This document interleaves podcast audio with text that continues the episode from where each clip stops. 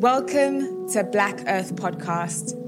I'm your host, Marion Atieno Osiayo. Black Earth is an interview podcast that's celebrating nature and the inspiring Black women in the environmental movement. In this episode, we meet with Marjahn Finlayson, a climate change scientist, educator, and activist from the Bahamas. Marjahn shares with us the impact of severe weather and climate change in the Caribbean and what climate justice means for communities and nature.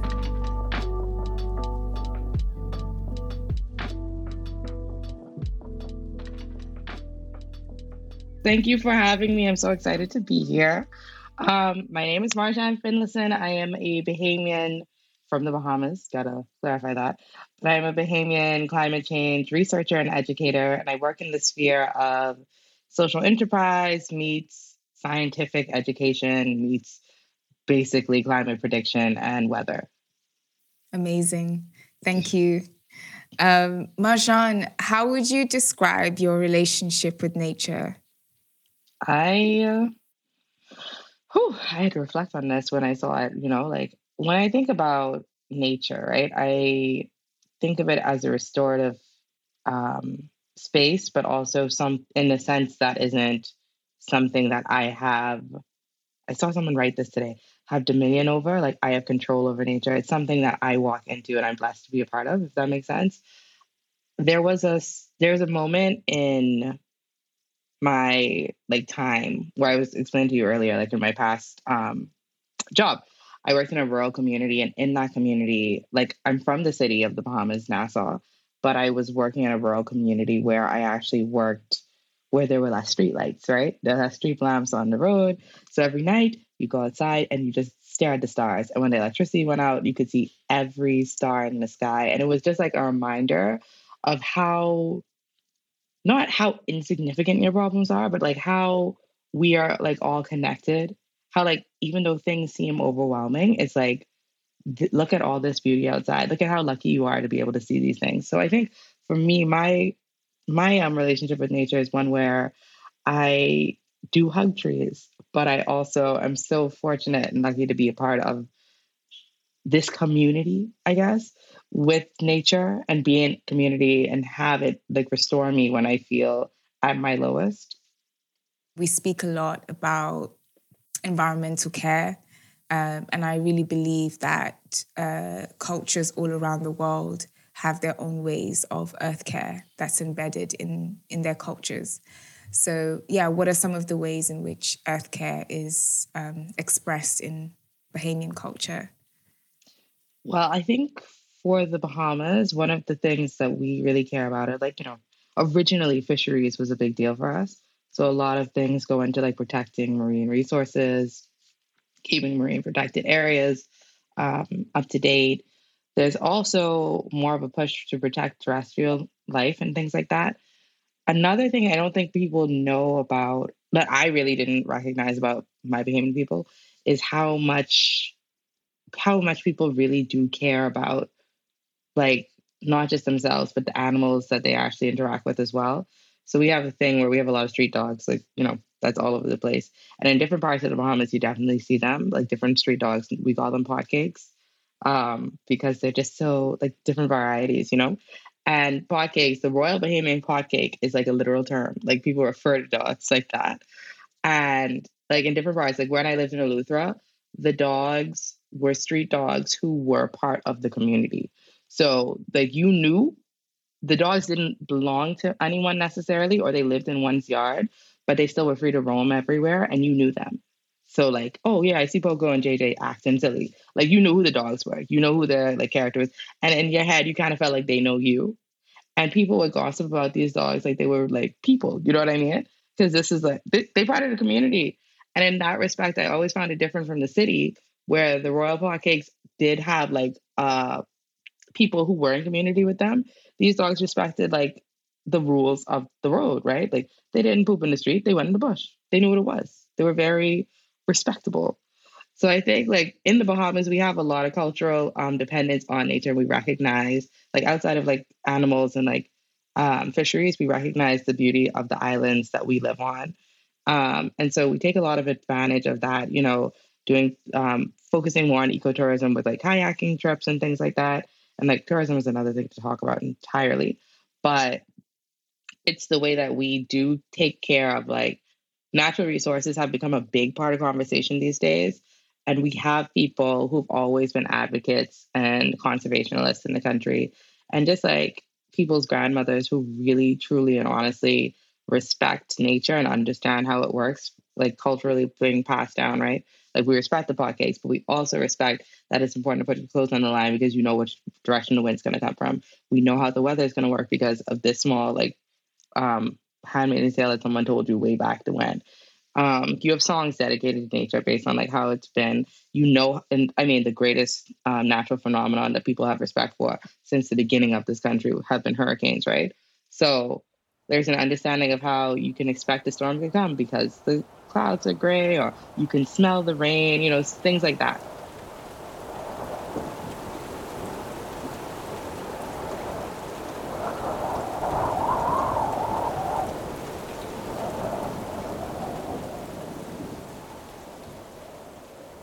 I wanted to ask you what the the current like science says about the connections between severe weather like hurricanes and climate change um, mm-hmm. in the Bahamas and across the Caribbean. Can you share more about that? Oh yes. Um, so this is you know, I love this field. I think it's so cool because, and I also want to mention this before we get into it, just because it's one of those things where it's pretty young like the like in terms of like climate change studies but more specifically hurricane um, studies within climate change like someone who is considered truly the godfather of hurricane studies is literally still alive. You know what i mean? Like he's literally at mit teaching right now.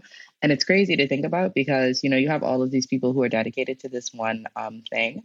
But to be a person who cares about the actual space you're in um, being from like a small island developing state, it's a huge, huge, huge thing. So like, you know, someone who has like lineage, who's listening and you have lineage from like the Bahamas and Jamaica and you care about this stuff, definitely get involved.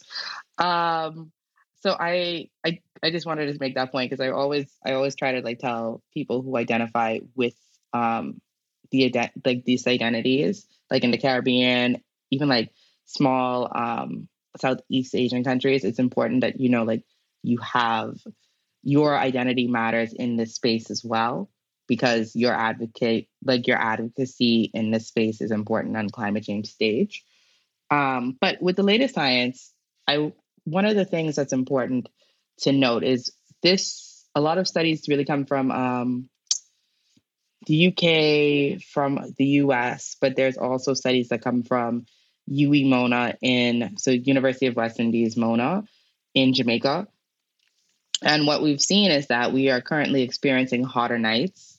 We are experiencing longer summers. We are experiencing drought, experiencing drought in certain areas.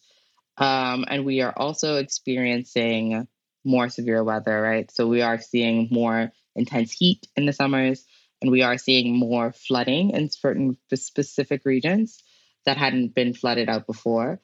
Um, and like what we expect. So with hurricanes in particular, one of the things that we expect to see is like there've been studies that have shown like, you know, Hurricane Dorian passed in 2019.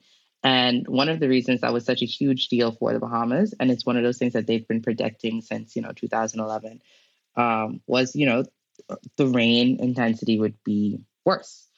Um, globally, with her with um, climate change, you know that there's more like water cycle, right? more evaporation, more condensation, um, and you know, more humidity. And I'll explain that in a second. But when there's more collection of water in the atmosphere, we find that like the and there's more capacity to hold that water vapor in the atmosphere. That when the um, precipitation part of it does come down, it's more intense rainfall, and we're seeing that globally, like throughout the world now. There's less. There's if there's more capacity to hold water vapor in the atmosphere, that would mean that there is more time that it takes for the precipitation to fall. And when it does rain, it actually really truly does pour. So we're finding out with hurricanes that that's happening more infrequently And then another thing that's actually um, working along with that, right? So you have this intense rainfall that's happening. And at the same time, sea levels have been rising. They've been rising, like they're going to continue to rise. Um, icebergs are melting. Um, the ocean itself, water molecules in the ocean itself, are expanding with heat. Um, so you're seeing actual like water rising. So when a hurricane passes through, you have this intense rain that's coming through.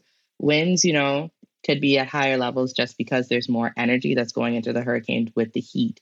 The surface sea surface temperature meeting like the increase in possible humidity in the atmosphere makes these hurricanes more intense. And by intense, you mean like the wind speeds are faster. And then there's also a concern that translational speeds. So there are two kind of speeds. When you talk about um, rotational speeds, it's just how much spinning is happening with the storm. But when we're talking about translational, we're talking about how quickly the storm is actually moving in its particular path. And there's also concern that that is actually slowing down as well. So you're seeing like slower translational speeds, you're seeing increased rainfall, you're seeing possible increased um, wind speeds because there's more energy in these storms. And then there's also the increased sea level. So when the storm passes over, you have more water able to actually flow and flood places. So like that happened in Grand Bahama um, and Abaco in the Bahamas with Hurricane Dorian, where we saw like a lot of places got flooded, like places that had never been flooded before had experienced flooding to the point where like you had videos where like sharks were in the street. And that happened, I think, was it last year or year before in Florida? Same thing happened where there was a hurricane that passed over and the actual like water had come too far up to the actual like in the road. Like it was in the roads in parts of Florida. And this is something that we're seeing um, with storms now. And we only expect it to get more intense as time goes on because, you know, if there's no stop, well, if the what's if the heat from climate change isn't like mitigated, if we don't see any mitigation coming from like this, we expect it to continue. When we say like climate change is like making some of, you know, severe weather like tropical hurricanes even more intense, what is it about climate change that's causing that? Okay.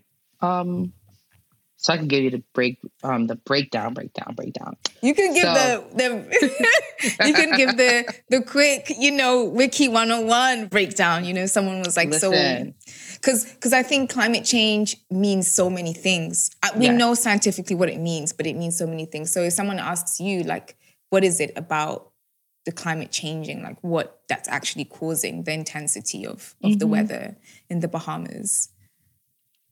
So when it comes down to it, you know, like I I when I break it down to people, one of the things I realize is like after Hurricane Dorian hit in 2019, a lot of people in the Bahamas, a lot of Bahamians only still associate climate change with intense storms. That's it. They don't really understand what it is.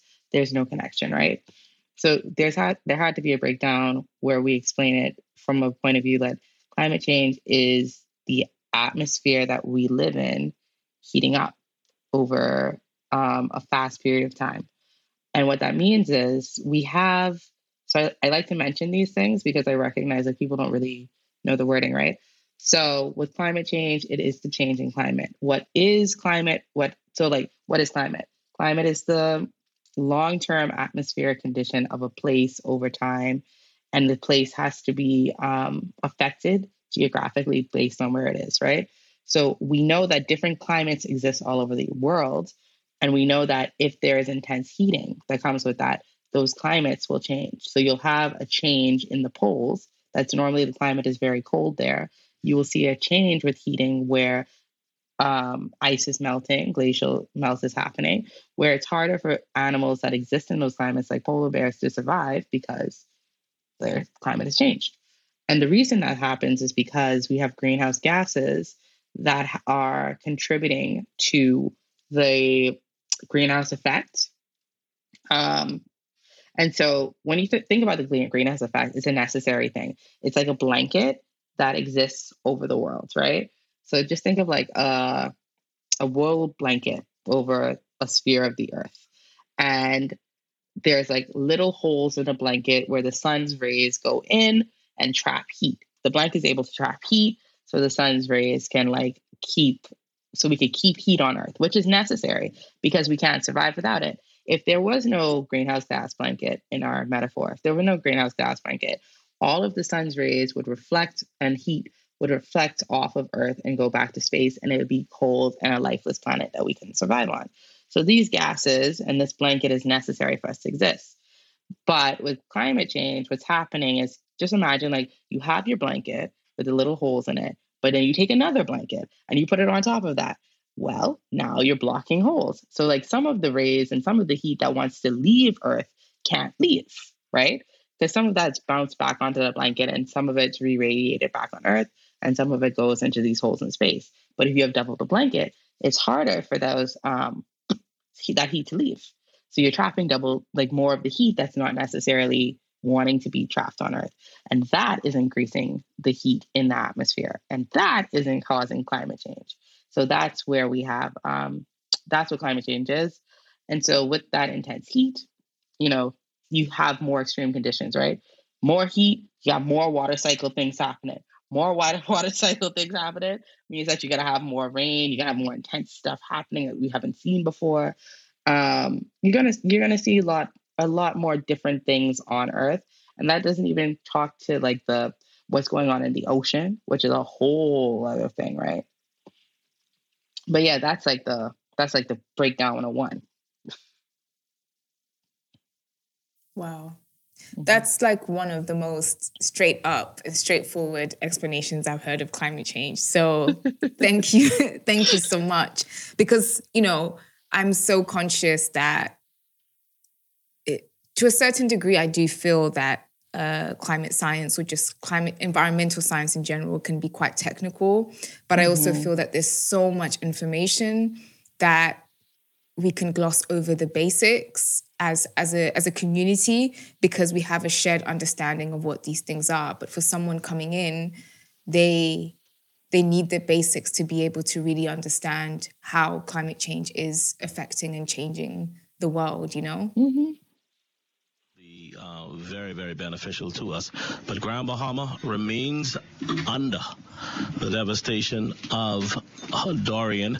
Uh, 120, 140. I'm sure you'll give us a, a weather update at some point. Uh, but these winds, 110 and dropping, but that's still sufficient wind, as you well know, to create more havoc here on the island of Grand Bahama. Light rains, the flooding continues, and from east to west Grand Bahama, Dorian has impacted us in a bad way.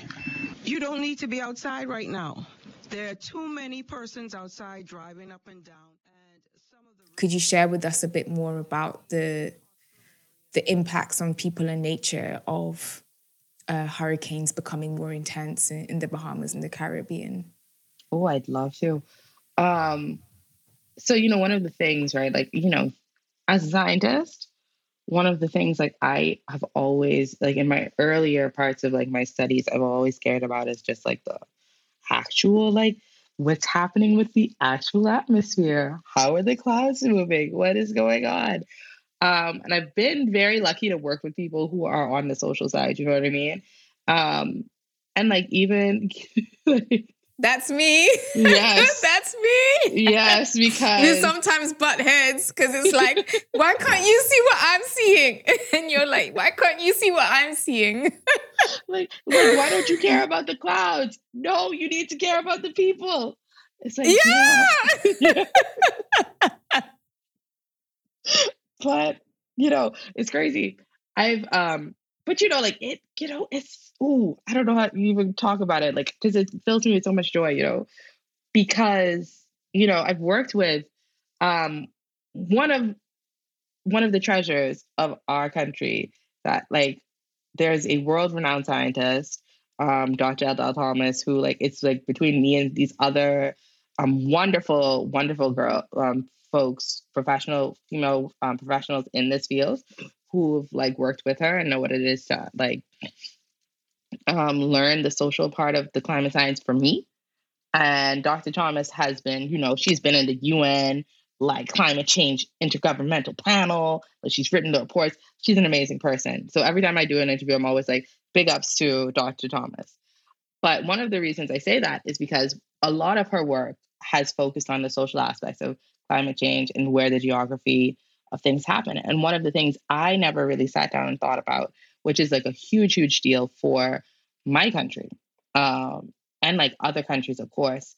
But because we in the Bahamas are an archipelago of like different island islands, this is something that happens that we don't really think about, and that's really the migration internally of our people, right? Um, so like back in the day, like there are different islands outside of um, New Providence where I live, which is this like city capital, and like those islands are pretty rural in this certain aspects, like aspects, except for like Grand Bahama, which is like second city island, right? So you have people who would move from different parts of diff- like different islands in the country who move to Nassau and Grand Bahama for work, or like move to Miami to do work. And like, you know, we have like a whole Bahamian community in Miami based on things that happened way back when. And I mentioned that because migration is never something that's been like not like a thing. But recently we'd had storms like um, Hurricane Irma in 2017 and then there was Hurricane Dorian, of course, in 2019. And what we've seen from those two storms from Hurricane Irma is that people had to leave their homes in the southern, southeastern part of the Bahamas, which is like more rural. And they left in 2017 and went to Nassau to live because the storm had destroyed their home so badly. And now in 2023, they still haven't gone back. Right? Like that was a huge thing. It was huge migration. After Hurricane Dorian, a lot of people tried to migrate like a lot of people moved from Grand Bahama and Abaco to Grand Bahama and Abaco. Sorry, too excited. To Eleuthera, to Nassau, to Florida, to like Canada, and they hadn't returned. Right. And so we've seen a lot of loss in those communities because of actual migration that happened because of these storms. Because where will we go? So one of the huge things that we have a big concern about now is like climate refugee. Like, is I'm like, what is that going to look like for us? Because so far, the capital has been very lucky in the fact that we are able to bounce back. And we haven't seen the brunt of these storms to the extent that the other islands have. So one of the huge things that we have for like other Caribbean islands too, like the Bahamas is a collection of islands.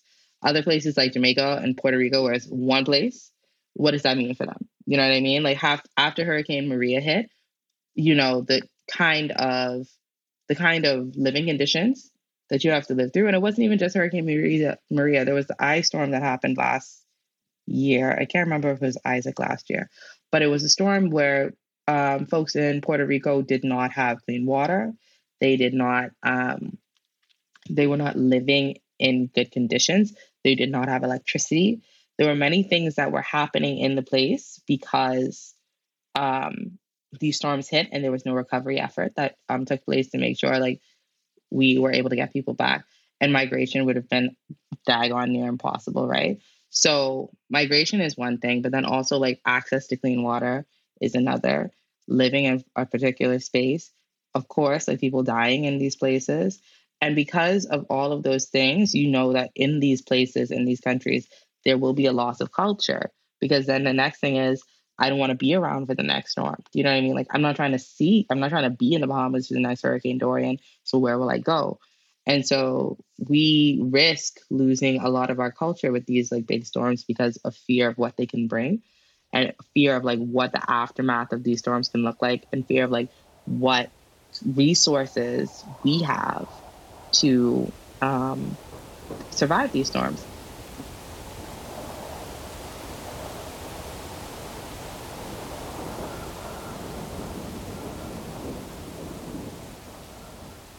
After a big storm hits, right? Or after there's a huge extreme event that happens in these countries, you have to find the money to rebuild. And to find the money to rebuild, um, whether that be taking a loan from the World Bank or taking a loan from a private um, equity firm or something like that, you have to find the money to rebuild. So we find the money to rebuild, and then your debt increases. Okay, debt's got gotten higher. So let's say you had a debt to, I don't know, um, let's say you had a debt to a bank right? Um, your debt's a bank, but you can't pay on this debt. So another private company, let's say it's Salvador and Sandals, not a real place, just made it up entirely.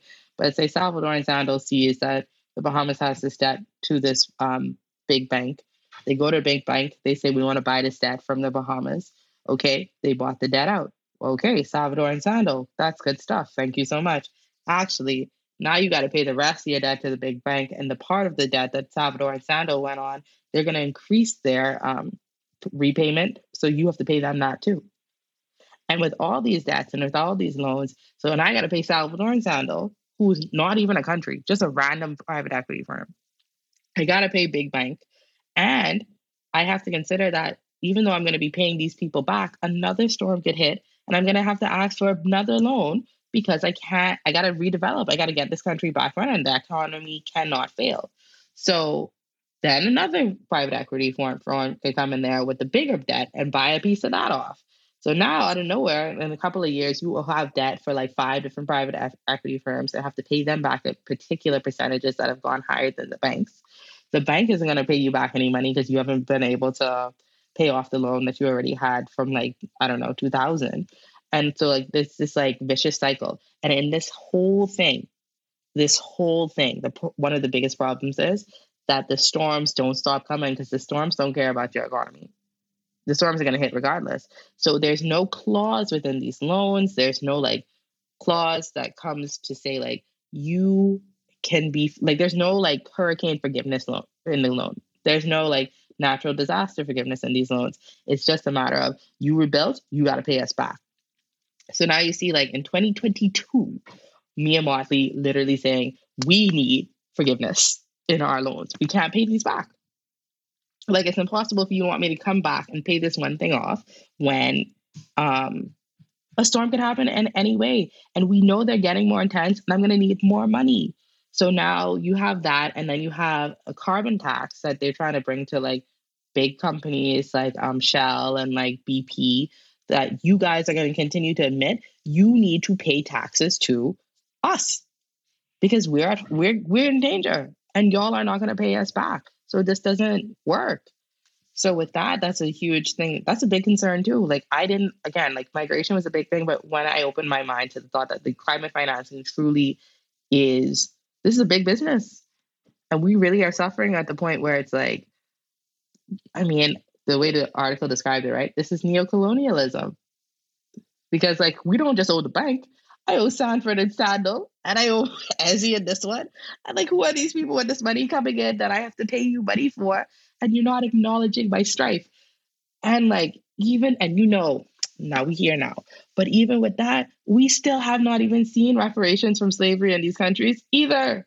So it's like that part, that part. you know what I mean? What are we gonna do? That part. That part. And the disproportionate like emissions from you know oh, not yeah. just the kind of um, companies that you've mentioned but countries as well you know? Oh yes. Oh yes. Yeah thank you for bringing to light also the conversation around uh, climate financing and debt forgiveness because um, i think it's a really important part of like actually bringing tangible solutions. Like how can we um, create capacity for uh, the most climate vulnerable countries to, to you know build their resilience, and that mm-hmm. is just rethinking uh, like how public debt is just operates and, and some of the dysfunctions that come in the way that it's it was set up in the first place without an actual care and sensitivity to the the kind of political as well as geographical realities of countries like the Bahamas yes. uh, when these loans are being given out. Um, so thank you for bringing that to light.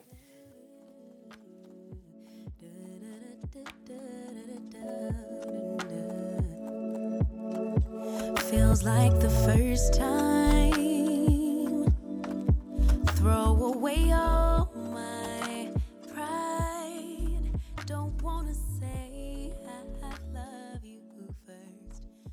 How do um, race and gender um, shape the way different people um, are impacted by um, the effects of hurricanes. So you've mentioned climate mm-hmm. migration being one of them. Um, you know, it's interesting. Ooh, think about this all the time. You know what I mean? Um, but in terms of race, um, in our country, you know, we've been influenced by the United States South um, because of our proximity to Florida and like the southern United States, right?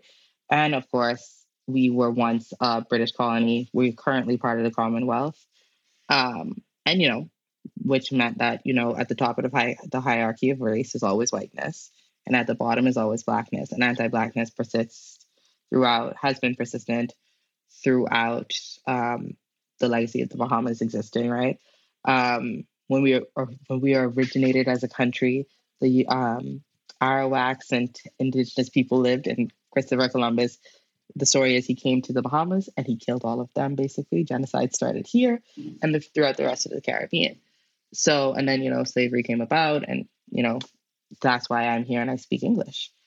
Um, so, when it comes to these natural disasters and things happening, we have we have a class issue, and the class issue has been influenced by race, of course, in the country. Um, we were in a space where resources, and like you kind of saw it in different places, right?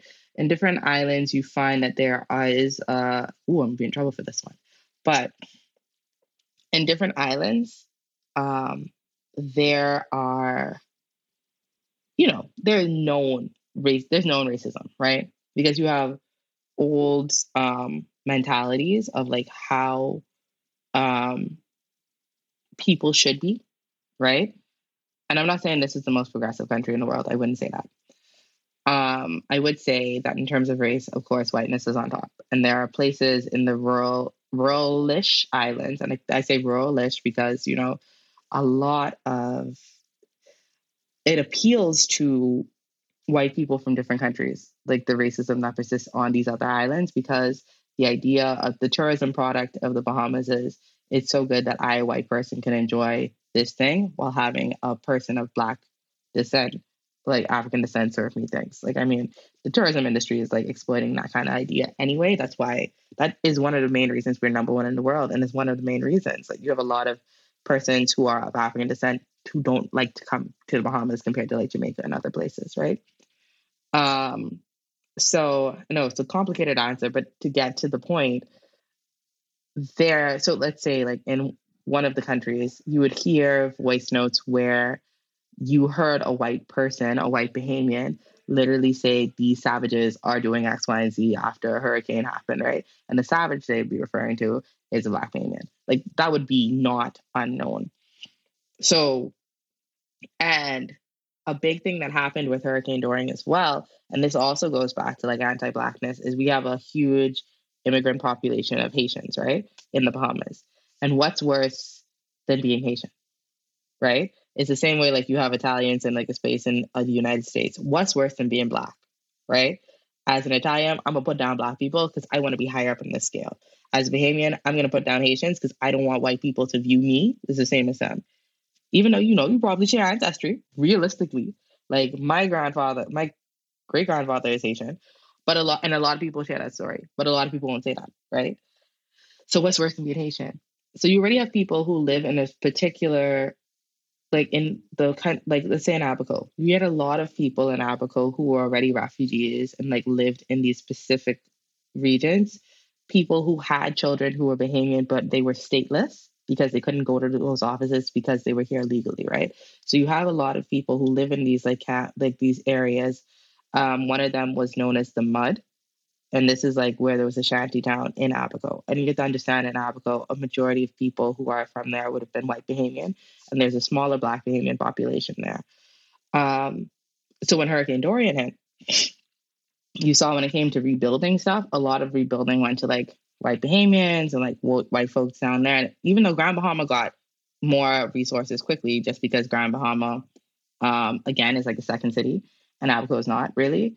Um, so there was a lot more um, resources that went toward Abaco getting rebuilt or people being able to go to different islands versus like being a Haitian person in that country, in that island, not country, but being Haitian. Um, they didn't receive that. There was like, you know, immigration or um, right now we're going through this thing with our politicians where we are like shanty towns have to be destroyed. Like people can't live in these spaces anymore. And it speaks to an impoverished an issue of people being in impoverished spaces as well, because Bahamians also would live amongst Haitians as well, because this is where the poor, the poorest part of the working class would live. This is where you have like these richer, whiter folks would have them in these spaces because I need you to do this menial labor for me. You know what I mean? And at the same time, you turn around, turn your back, and have people in these positions. So I think one of the biggest undiscussed, and I feel like Dr. Thomas, who I mentioned earlier, has a paper about it that will be coming out shortly, or it already has come out, talking about like Haitian migration and how that's been affected.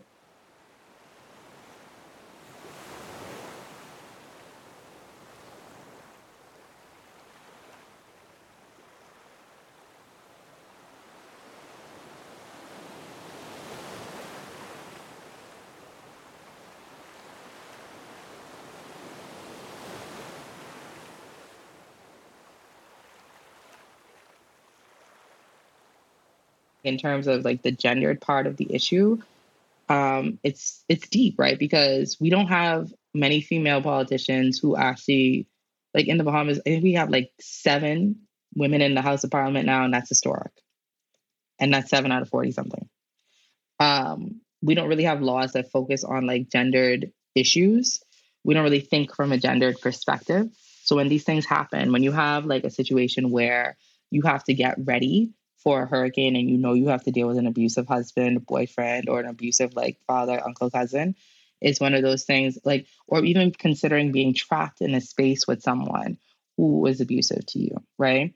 Um, there's an issue with, um, I mean, realistically, like you have abusive abuse patterns in families that you have like male family members who abuse like um, female and like small children, and they're in these spaces that are like you lock down like covid was an example of that too. Like you lock down because of covid which could be considered part of a climate crisis situation because like we expect increased disease with climate. But you lock down in the space with this person who is abusive toward you and it just increases um, the chance that you will be, be abused you'll be killed. Um, there'll be more alcohol abuse in your presence substance abuse all these other things. So it yeah it's a it's a very, I hope I'm answering the question, but it's a very like multi layered thing. Mm, yeah, you've definitely answered the question. And um, for someone who is a climate scientist, quote unquote, and doesn't do social, you've you've really you've really uh, brought to light the social dynamics of mm-hmm. what happens in in um, events that are triggered by climate change, like what that actually looks like and what that means for people and existing social relationships and social dynamics. Um, and this is this is what we mean when we're we're thinking about the face of climate change. It isn't just what people look like, but it's like how that affects the way we've lived before. Um, mm-hmm. And when when uh, disasters or a big event happens, it just magnifies the the things that were already there before, um, and it makes certain people more vulnerable to mm-hmm. not just the impacts of what's happened, but just the ability to recover is even more um, it's just more hampered, it's more limited because of those existing social structures. And that's why, you know, tackling anti Blackness matters. That's why um, addressing gender based violence and intimate, intimate um, violence matters because, you know, we need not just because, you know, you know, on, on their own, they are wrong. You know, we shouldn't mm-hmm. ever have societies that enable uh, violence um, in, in any level. But it's just when we're talking about climate change and how that manifests in our relationships and our communities, this is what it looks like. It's people mm-hmm. being more vulnerable to, to violence, it's people being displaced, it's um, different expressions of anti Blackness coming out, even between Black people, you know? Mm-hmm. Um, mm-hmm. And it's so important as part of us building our resilience to address those issues as well um, as well as addressing the climate science part of it. It's also the the social and the human element of it.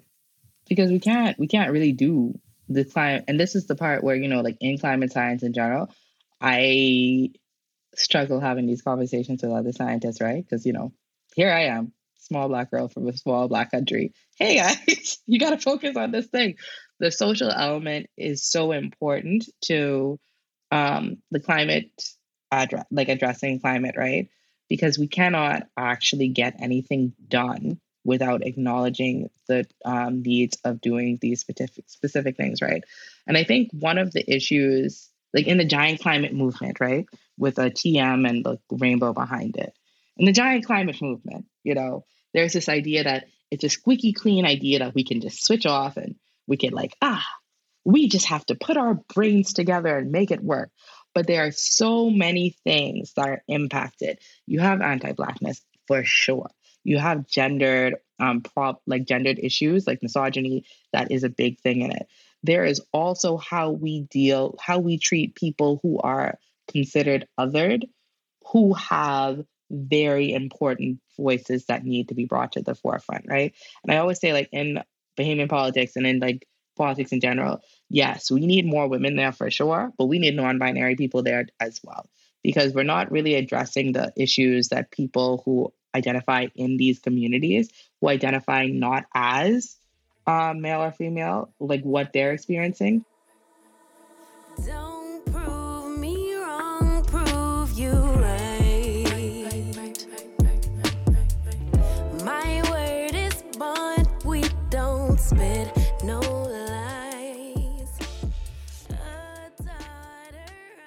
When we think about climate and how we can like lower greenhouse gas emissions, the re- one of the reasons we can't do that is because the world won't world won't work, right? The world that we live in right now won't work.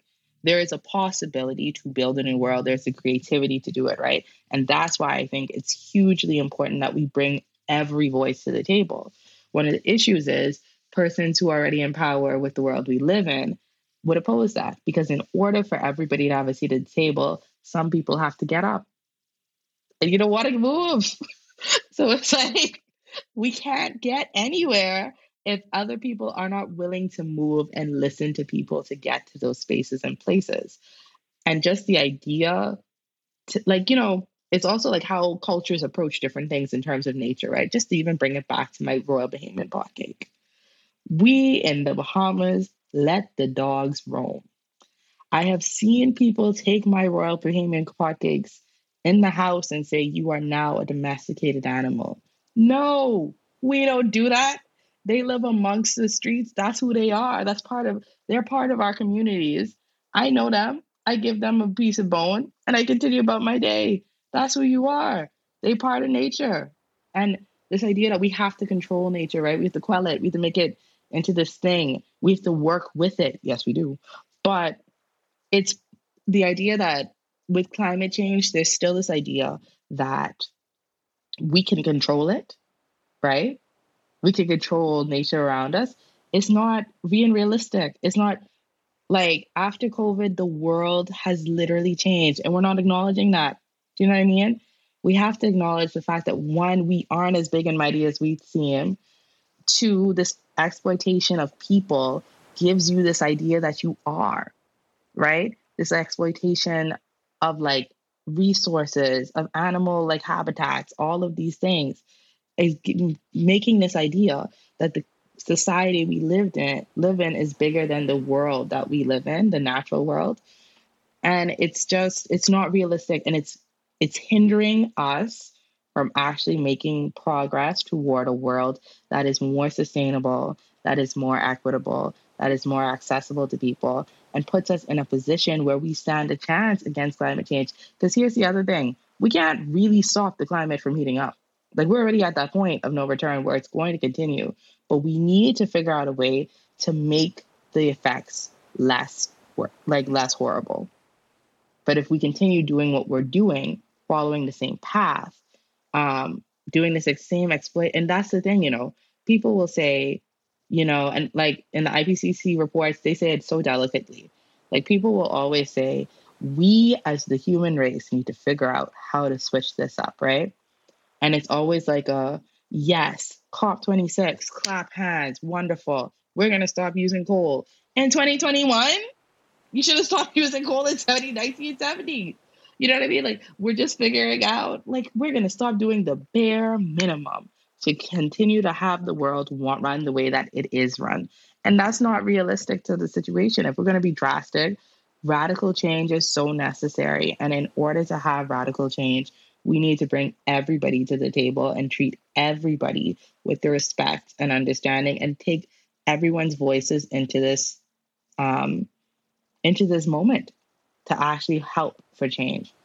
We have to find a way. So, like within country, right? One of the things, initiatives that I'm really doing my best work on now is in climate adaptation, using our culture, our perseverance, the things that we've done in nature in the past to adapt to climate, right? Like we always knew flooding existed. So my grandma used to live in a house with stilts. We got to bring that back.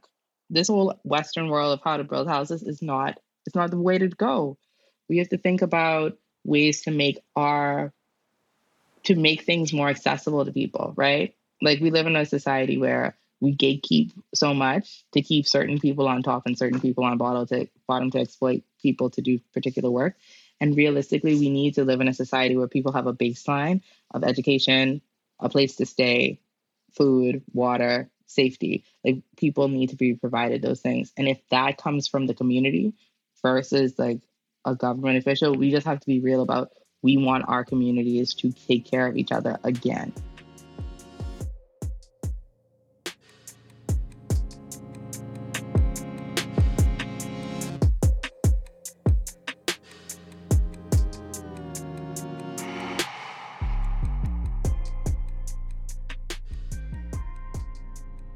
What advice would you share uh, with other young Black women who are interested in pursuing climate science, climate research, and you know even education, public education? What advice would you share with them? Um, I would tell them to take an acting class if they would. Um, only because it's such a silly bit of advice, but it's so true. Um, only because it's good to um it's fun, right? You know what I mean? Like working in climate science and getting into this thing is is hard. It's a very difficult um it's a very difficult realm of work. And I think that to do this work requires so much of you. It requires so much of you stepping into space. You have to think about so many different things, like we talked about today. To do climate science in general, you get in a place where an imposter syndrome can get you. Um, and then you have to do public speaking, and it might be nerve wracking to be like, and I mean, realistically, you can be the only person in the room several times, whether that's the only woman, whether that's the only black person, whether that's the only black woman, whether that's the only black um, woman from a different country. You will be the only in so many different places. And I think, like, I actually learned this um, from an apprentice I have, who I think is the best person ever. But she's like, yeah, I do acting as well. And I think like acting is like taking an acting course is so fun. It helps you with your public speaking. It gets you out of that mindset and it puts you in a position where, you know, you're vulnerable with other people and you can make connections with other people of different places and spaces that keeps you from being bogged down by the fact that like another person who might not identify with you is um an issue can i can i say it like that right like it puts you in a better position to deal with people, I think, and also have a good time and also try. It might be a good hobby, but it helps with public speaking. It's so much fun. Your presentations will be better. People will want to hear what you have to say when you go on the radio and talk. So I think it's a very good, and like interviews, when you want to get jobs, interviewing is great. And I also think another bit of advice I would give is um, shoot for the stars and be polite. And how can we support your work? Um, you've oh. launched a number of platforms number. Uh, in the past year. no, it's amazing. um, so, yeah, how can our community support your work? Well, thank you for asking, Marianne. Um, I oh, so I am right now working on a few, a couple of few little things. Um, you can follow me on Twitter. Um, I'm Marjahn F, you know, uh, and also same on Instagram, Marjahn F. easy to find, easy to follow. I am working on Climate Edu Bahamas, with which is a climate education back, uh, platform that helps uh, Bahamian teachers and Bahamian students learn about climate change in a pub plug and play lesson form. So you can go on YouTube and watch our first episode. It's online, it's live, it's so fun, it's running. Um, and then also just be on the lookout. We also have climate climateedubahamas.com, uh, which Marion found me on. Um, and you can check that out for more information on that platform. We also have the, what is it, Development, Advancements, Pers- Preservation, and Sustainability Collective that is working toward teaching, not really teaching, but working with communities to build a green city mindset, focusing on thrifting, sustainable uh, cardboard recycling, trash sorting, composting, all types of things to work in rural communities to build um, better strategies for climate climate adaptation that we can do in our small communities and build better. Um, and then finally, I have my little forecast. If you ever want to see what the weather is like in the Bahamas, you can subscribe to my newsletter, Fin Forecast, all on my website.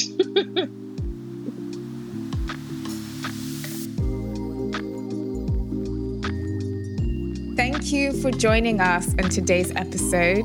We'd love to hear your thoughts, and you can connect with us on Instagram, LinkedIn, and TikTok at Black Earth Podcast. Make sure you're subscribed to our podcast wherever you listen to your favorite podcast. See you in the next episode.